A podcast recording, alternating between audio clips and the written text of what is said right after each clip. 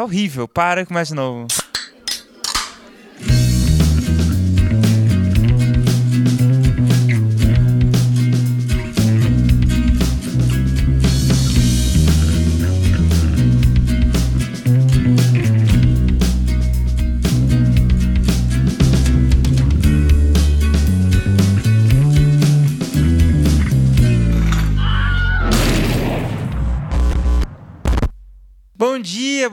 Tarde, boa noite pra você de casa, meu querido amigo ou desconhecido telespectador.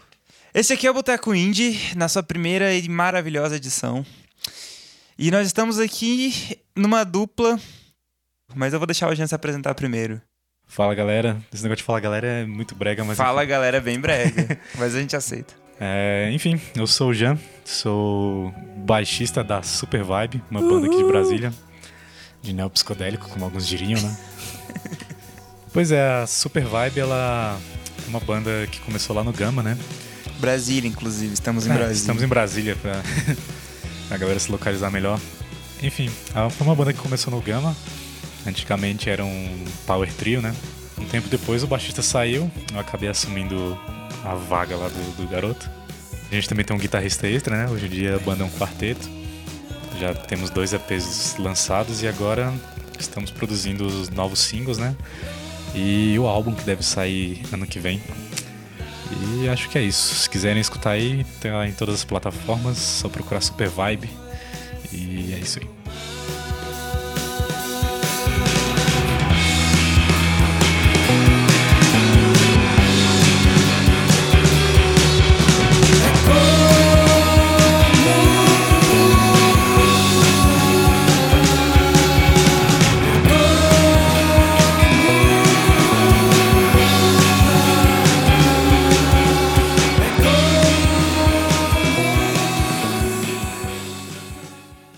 Isso aí, galera. Eu sou o Rodrigo, eu tenho um projeto chamado Cientista Perdido, que é muito louco, é uma mistura de várias coisas. Eu também não gosto de definição, mas, cara, é, já até entrando um pouco no tópico que a gente ia falar, minhas influências são muito voltadas pro.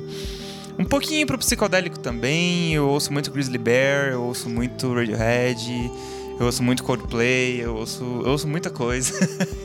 E eu tento fazer sempre uma mistura disso tudo que eu faço. Que eu acho que na real é a mesma coisa que o Jean faz, né? Ou seja, só música de maluco, né? É música de maluco, de fato. O Cientista Perdido também junta um pouco do folk, um pouco do psicodélico, um pouco do folk rock, mais especificamente. O Cientista Perdido também tá num, num processo de gravação de um EP com seis faixas até agora, pelo menos. O que virá, nunca sabemos. É, vão ser seis faixas completamente diferentes umas das outras, e eu acho que isso diz muito sobre o Cientista Perdido. São coisas que inicialmente não tem muito nexo, mas quando você ouve junto, eu acho que faz um pouco de sentido. Realmente é um cientista perdido, né? Que não sabe nem o que vai fazer. Cara, não faz essa piada, velho. Não faz. Caraca, velho. Eu vou fingir que eu nem ouvi isso. Mas é, e a gente tá gravando o EP, já tem três singles lançados. É isso aí, vamos que vamos.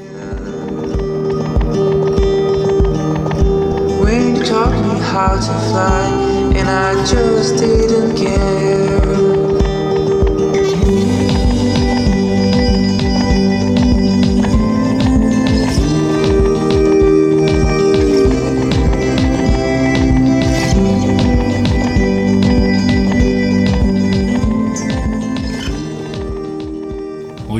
Aqui num ambiente improvisado, cara. Completamente. Saindo barulho de moto e tudo no podcast, mas é assim mesmo. É. O nosso podcast se chama Boteco Indie. A ideia do podcast seria tratar de vários assuntos né, relacionados ao meio musical indie. Como se fosse uma conversa informal mesmo, né? De bar. Exatamente. Tanto que a gente passou uns 30 minutos aqui no, no, no, no programa e eu falando um monte de groselha e a gente gravando e eu nem percebi, na verdade.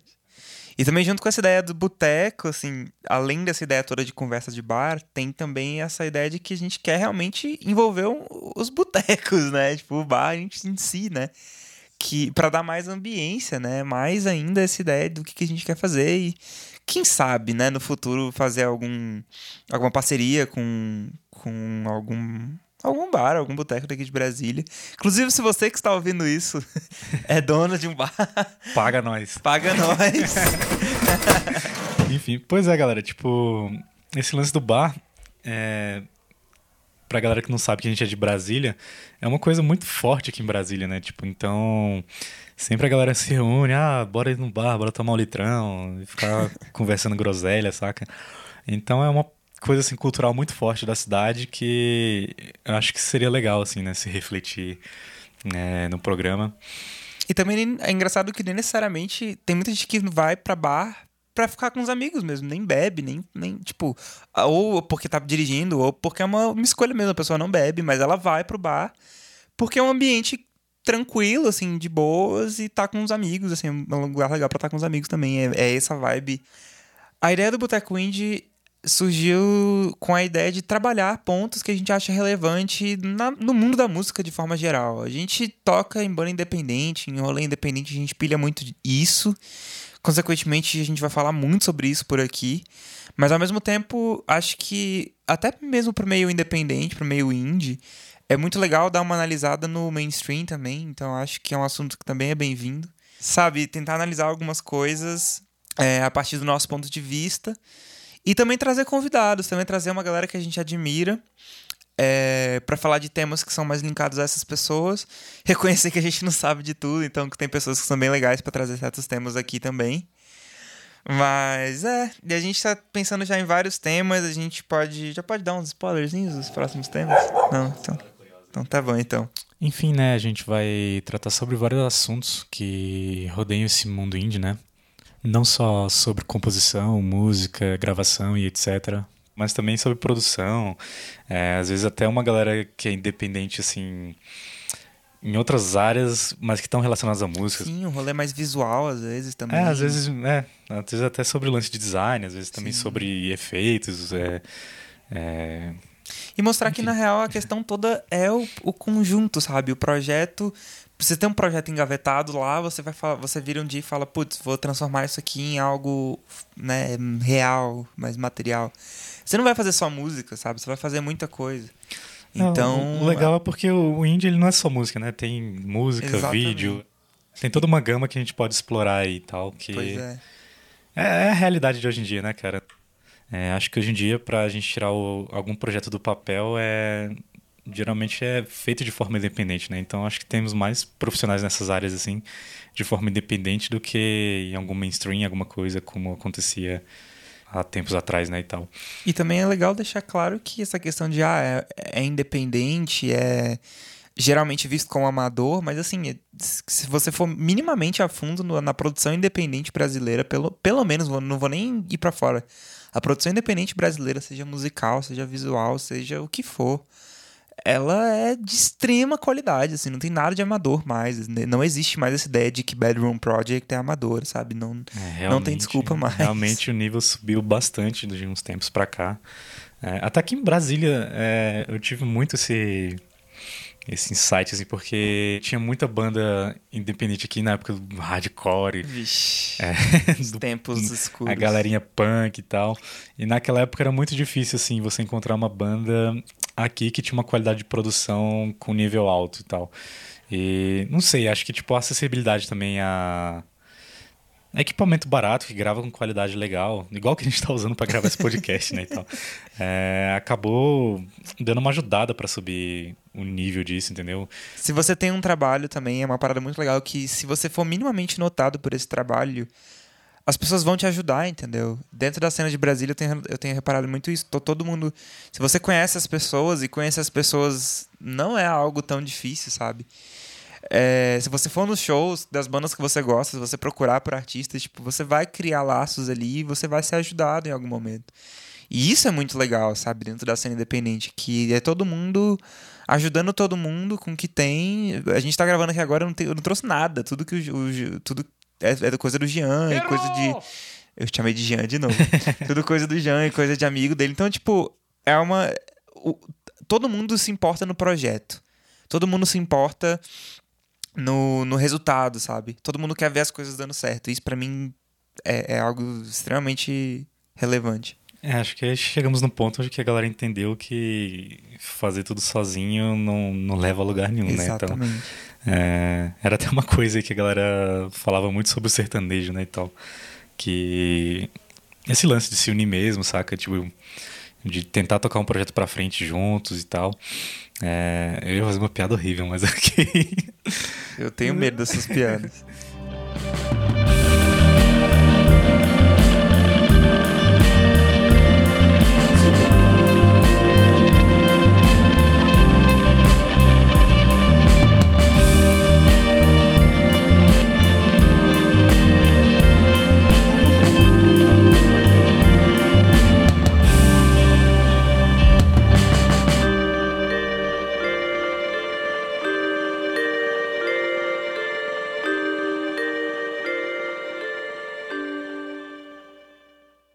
gente tem uma relação aí com a música muito antiga, né? Acho que todo músico tem uma origem curiosa sobre é, como começou a se interessar por música, é, como começou a se interessar por algum instrumento, até mesmo cantar e tal. E, enfim. Rodrigo! Como é a sua relação com a música Você aí, vai cara? começar comigo assim, né? Tá virando uma entrevista isso aqui. Cara, eu comecei a ouvir música por causa de um desenho, uma animação que eu assisti. é, o meu também tem muito a ver com animação. Sério? Não, mas não é, não é muito a história. Geralmente a galera fala, ah, a música tema do Dragon Ball. Foi a coisa que. Tipo, eu já ouvi muitas histórias assim também. Eu achei um desenho, da, acho que era da Dreamworks ou da Pixar, chamado Selvagem. Que é uma cópia de Madagascar, assim, descarada. Te faz chorar litros, né? Se for da Pixar. É, não, acho que não é da Pixar, não. Mas aí, é, beleza, temos esse filme e numa certa cena desse filme toca Clocks, do Coldplay, que até hoje é minha banda favorita, assim, da vida. E Mesmo na fase pop, mesmo na fase pop, isso pode virar um, polêmica. um, um tema. Eu gosto Polêmica. muito da fase pop deles. Claro que é inferior aos discos clássicos deles, é óbvio, mas ao mesmo tempo. Tô achando que você tá sendo saudosista aí. Ah, eu sou, com Coldplay eu sou extremamente saudosista. e não nego. É, Coldplay é meu ponto fraco, velho. Eu- eu- eles podem lançar um disco de, de funk, sertanejo e brega ao mesmo tempo que eu vou amar. Mas o Strokes já fez isso aí, cara. Eu tô, tô dentro, vai, tô aceitando. Mas é, então assim, e aí eu ouvi essa música e eu, eu- Esse filme é tipo de 2006, se eu não me engano. Então era muito novo e eu fiquei tipo, caraca, que parada legal, saca? Só que eu não sabia o que era aquilo, assim. Eu, eu pegava o DVD em casa do filme que a gente tinha. E eu, quando as pessoas vinham, tipo, sei lá, vinha o seu tio visitar a sua casa, eu botava esse DVD pra tocar nessa cena e eu perguntava pras pessoas que música era aquela música que tava tocando. E ninguém sabia, enfim, não sei porquê também, mas ninguém sabia.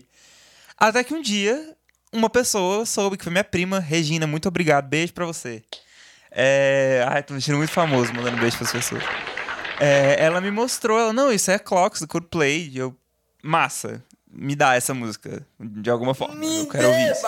E ela me mostrou não somente a música, mas o disco inteiro, que é Rush of Blood to the Head, que é uma das obras-primas do alternativo, que se você nunca ouviu esse disco, cara, o que, que eu tenho a dizer pra você? Ouça. Apenas. Escute o Xenai também. Nossa, Exxon- gente, escute tudo e Viva a Vida, você não vai se arrepender. É, mas é, e aí eu ouvi, e aí na minha cabeça foi um, um boom, assim, porque eu falava, cara, tipo, não é só uma música que é legal, é um disco inteiro, saca? E aí eu tinha ali 11 músicas que estavam juntas ali por um motivo e eu comecei a pirar muito nessa ideia de, cara, por que, que as músicas estão ali reunidas juntos? E aí, velho, daí eu fui pra, pra, pros clássicos, né? Pra Oasis, ouvi tudo do Oasis, tudo, tudo, tudo, tudo. É, fui pra Kina também, que é até hoje é uma das minhas bandas do coração. É, eu vi que mais No Patrol, foi assim que eu construí meio meu gosto musical. Até que eu cheguei no Radiohead e minha vida mudou. Mas é meio que isso mesmo. Radiohead estraga a vida de qualquer um. Estraga, você vira um, um- Sei lá, você começa a ouvir música atonal, sem tempo, aquelas paradas. Uma coisa que eu achei engraçada é quando eles lançaram o Moon Shaped Pool, né? É que o próprio Tom York ele achava que a banda não tinha mais fãs, saca? Ele ficou surpreso da galera seguindo a repercussão que o novo álbum teve. É, porque ele não achava que ele tinha mais aquele tanto de fãs, né, e tal. E, enfim, cara, o Radiohead é aquela banda que pode fazer tudo, né, cara? Exatamente. Pra mim, eles e Grizzly Bear foram o meu, o meu despertar pra algo bem diferente do que eu tava acostumado. Assim, me tirou muito da minha caixinha. Isso foi. Que foi o que. Assim, desde que eu comecei a ouvir música, eu já queria. Eu já tinha algo dentro que falava, cara, você precisa fazer isso aí também. Mas, assim. quando eu ouvi essas duas bandas e coisas que vieram depois deles, um projetos mais experimentais, um pouco mais fora da caixinha, eu falei, cara, tá. Eu não tenho como negar mais o meu, o meu chamado, sei lá que diabo é isso. Mas é isso.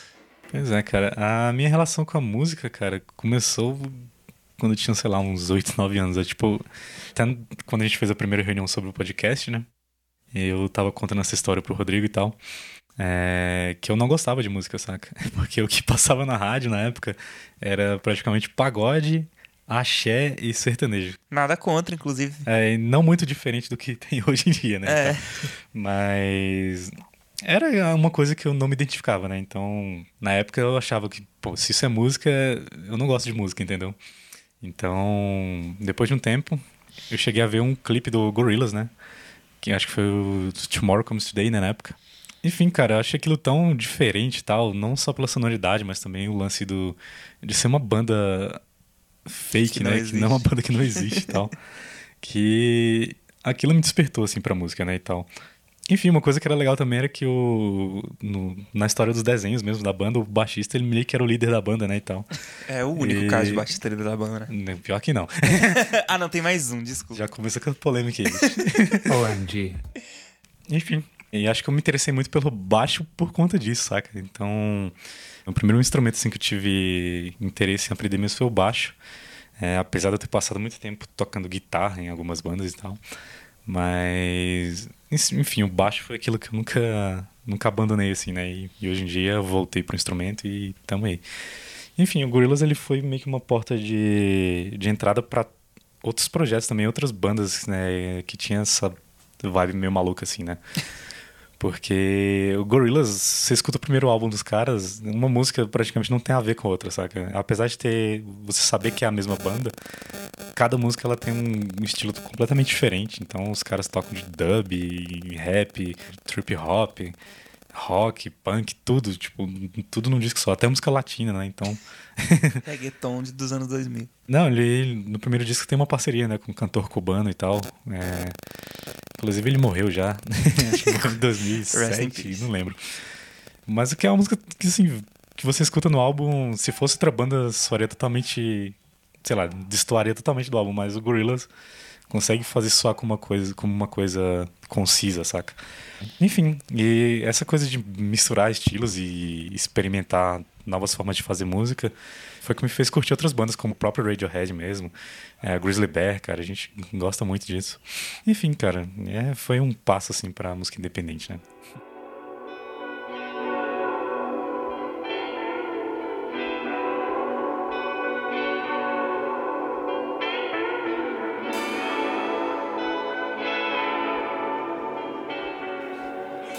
Folhas, meu pai adora folhas. Minha mãe falou que gostava de uma banda chamada Folhas. Eu já escutei, vocês tocavam mais covers, né? Acho que é, tem muito cover Eu deles. não eu acho que lembro tinha muita música autoral. Vem cá, mãe. Ela tá fugindo aqui, mas enfim. disso. Não quer se expor. Minha mãe não quer falar com bandeirantes. Não sou obrigado a dar minha voz pras câmeras. Ou pros microfones. Pois é. quero só os bregas, cara. Gente, mas brega, hoje em dia o brega tá super em alta. Esses dias eu tava assistindo o o canal do João Gordo no YouTube, saca? E o cara ele tava entrevistando um cara que. Ele faz um brega, só que, tipo, atualmente, saca? Tipo. Cara, mas isso tá real, super em alta. E, tipo, às vezes nem não, ele precisa... tem muitos fãs, velho. Ele tem, tipo, É. milhões assim, de inscritos. Exatamente. Mas, tipo, não necessariamente a, a, a galera tem que fazer brega, mas tem muita gente inspirada no brega. A própria Tuyo, Sim. Duda Beat, que tá estourando também, saca?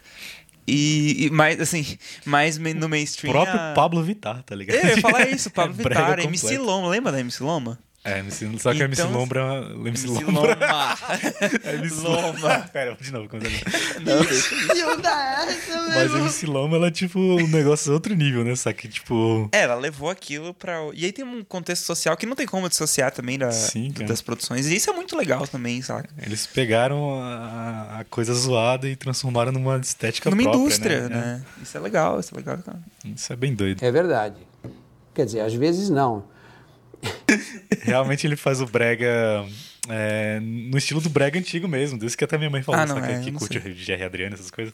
O cara ele é super fã disso, então ele faz isso, faz música autoral nesse estilo atualmente, saca? Então é uma coisa bem curiosa. Sim. E ele também pega essas músicas é, daquela época e faz uma, Uma outra versão. é, uma versão com uma roupagem atual. Isso é muito interessante, cara. Isso é, isso é muito legal. E ver que tem público, um público considerável ainda pra isso, né? Sim, bone guns. Bring your friend. It's fun to lose and to. É, não, mas é isso. A gente não quis se aprofundar muito em nada agora, que não. Isso aqui foi só pra dar um gostinho mesmo. Semana que vem vai ter o primeiro episódio disponível aí pra vocês. E E- Podemos adiantar o tema dele ou o que, que você acha? Podemos? Podemos. Acho que esse primeiro vale, né?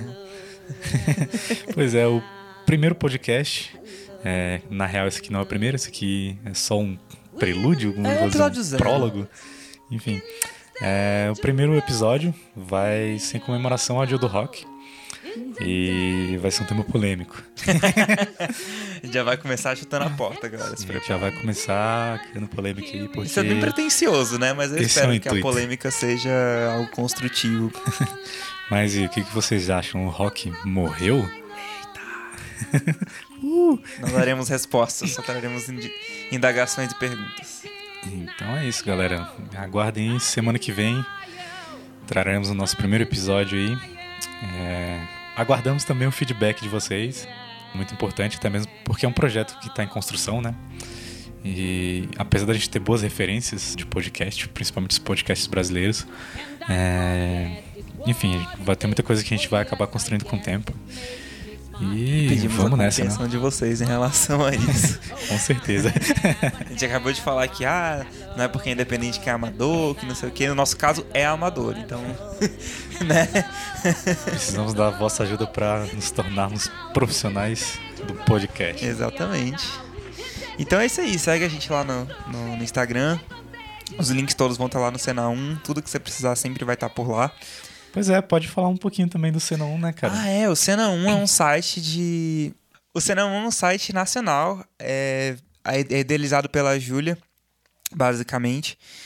E que reúne galera do Brasil inteiro pra trazer é, reportagens de, e, e matérias de cultura pop e, e tudo que sai na mídia, seja música, seja cinema, seja seriado, tudo.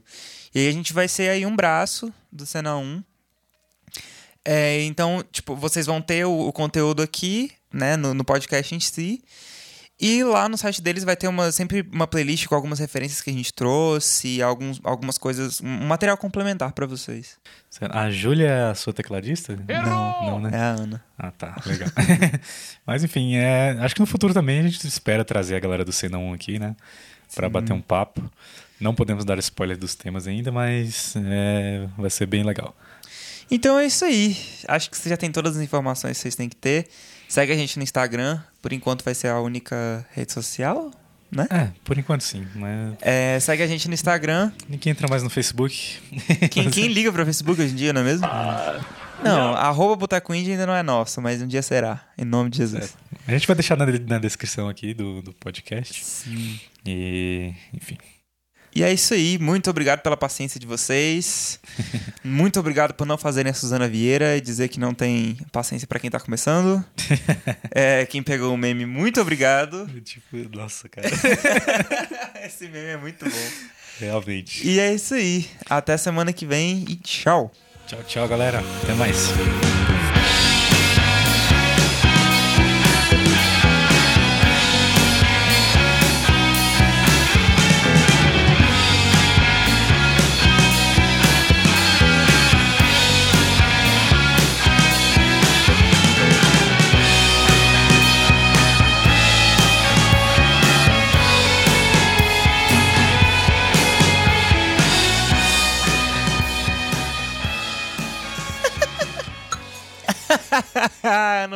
Fazer isso tão fácil. Já tava gravando? Clipando seu aí. Oi. Não, tá clipando e tá com o metrônomo ligado. Oi, né? é, porque tem um metrônomo aqui.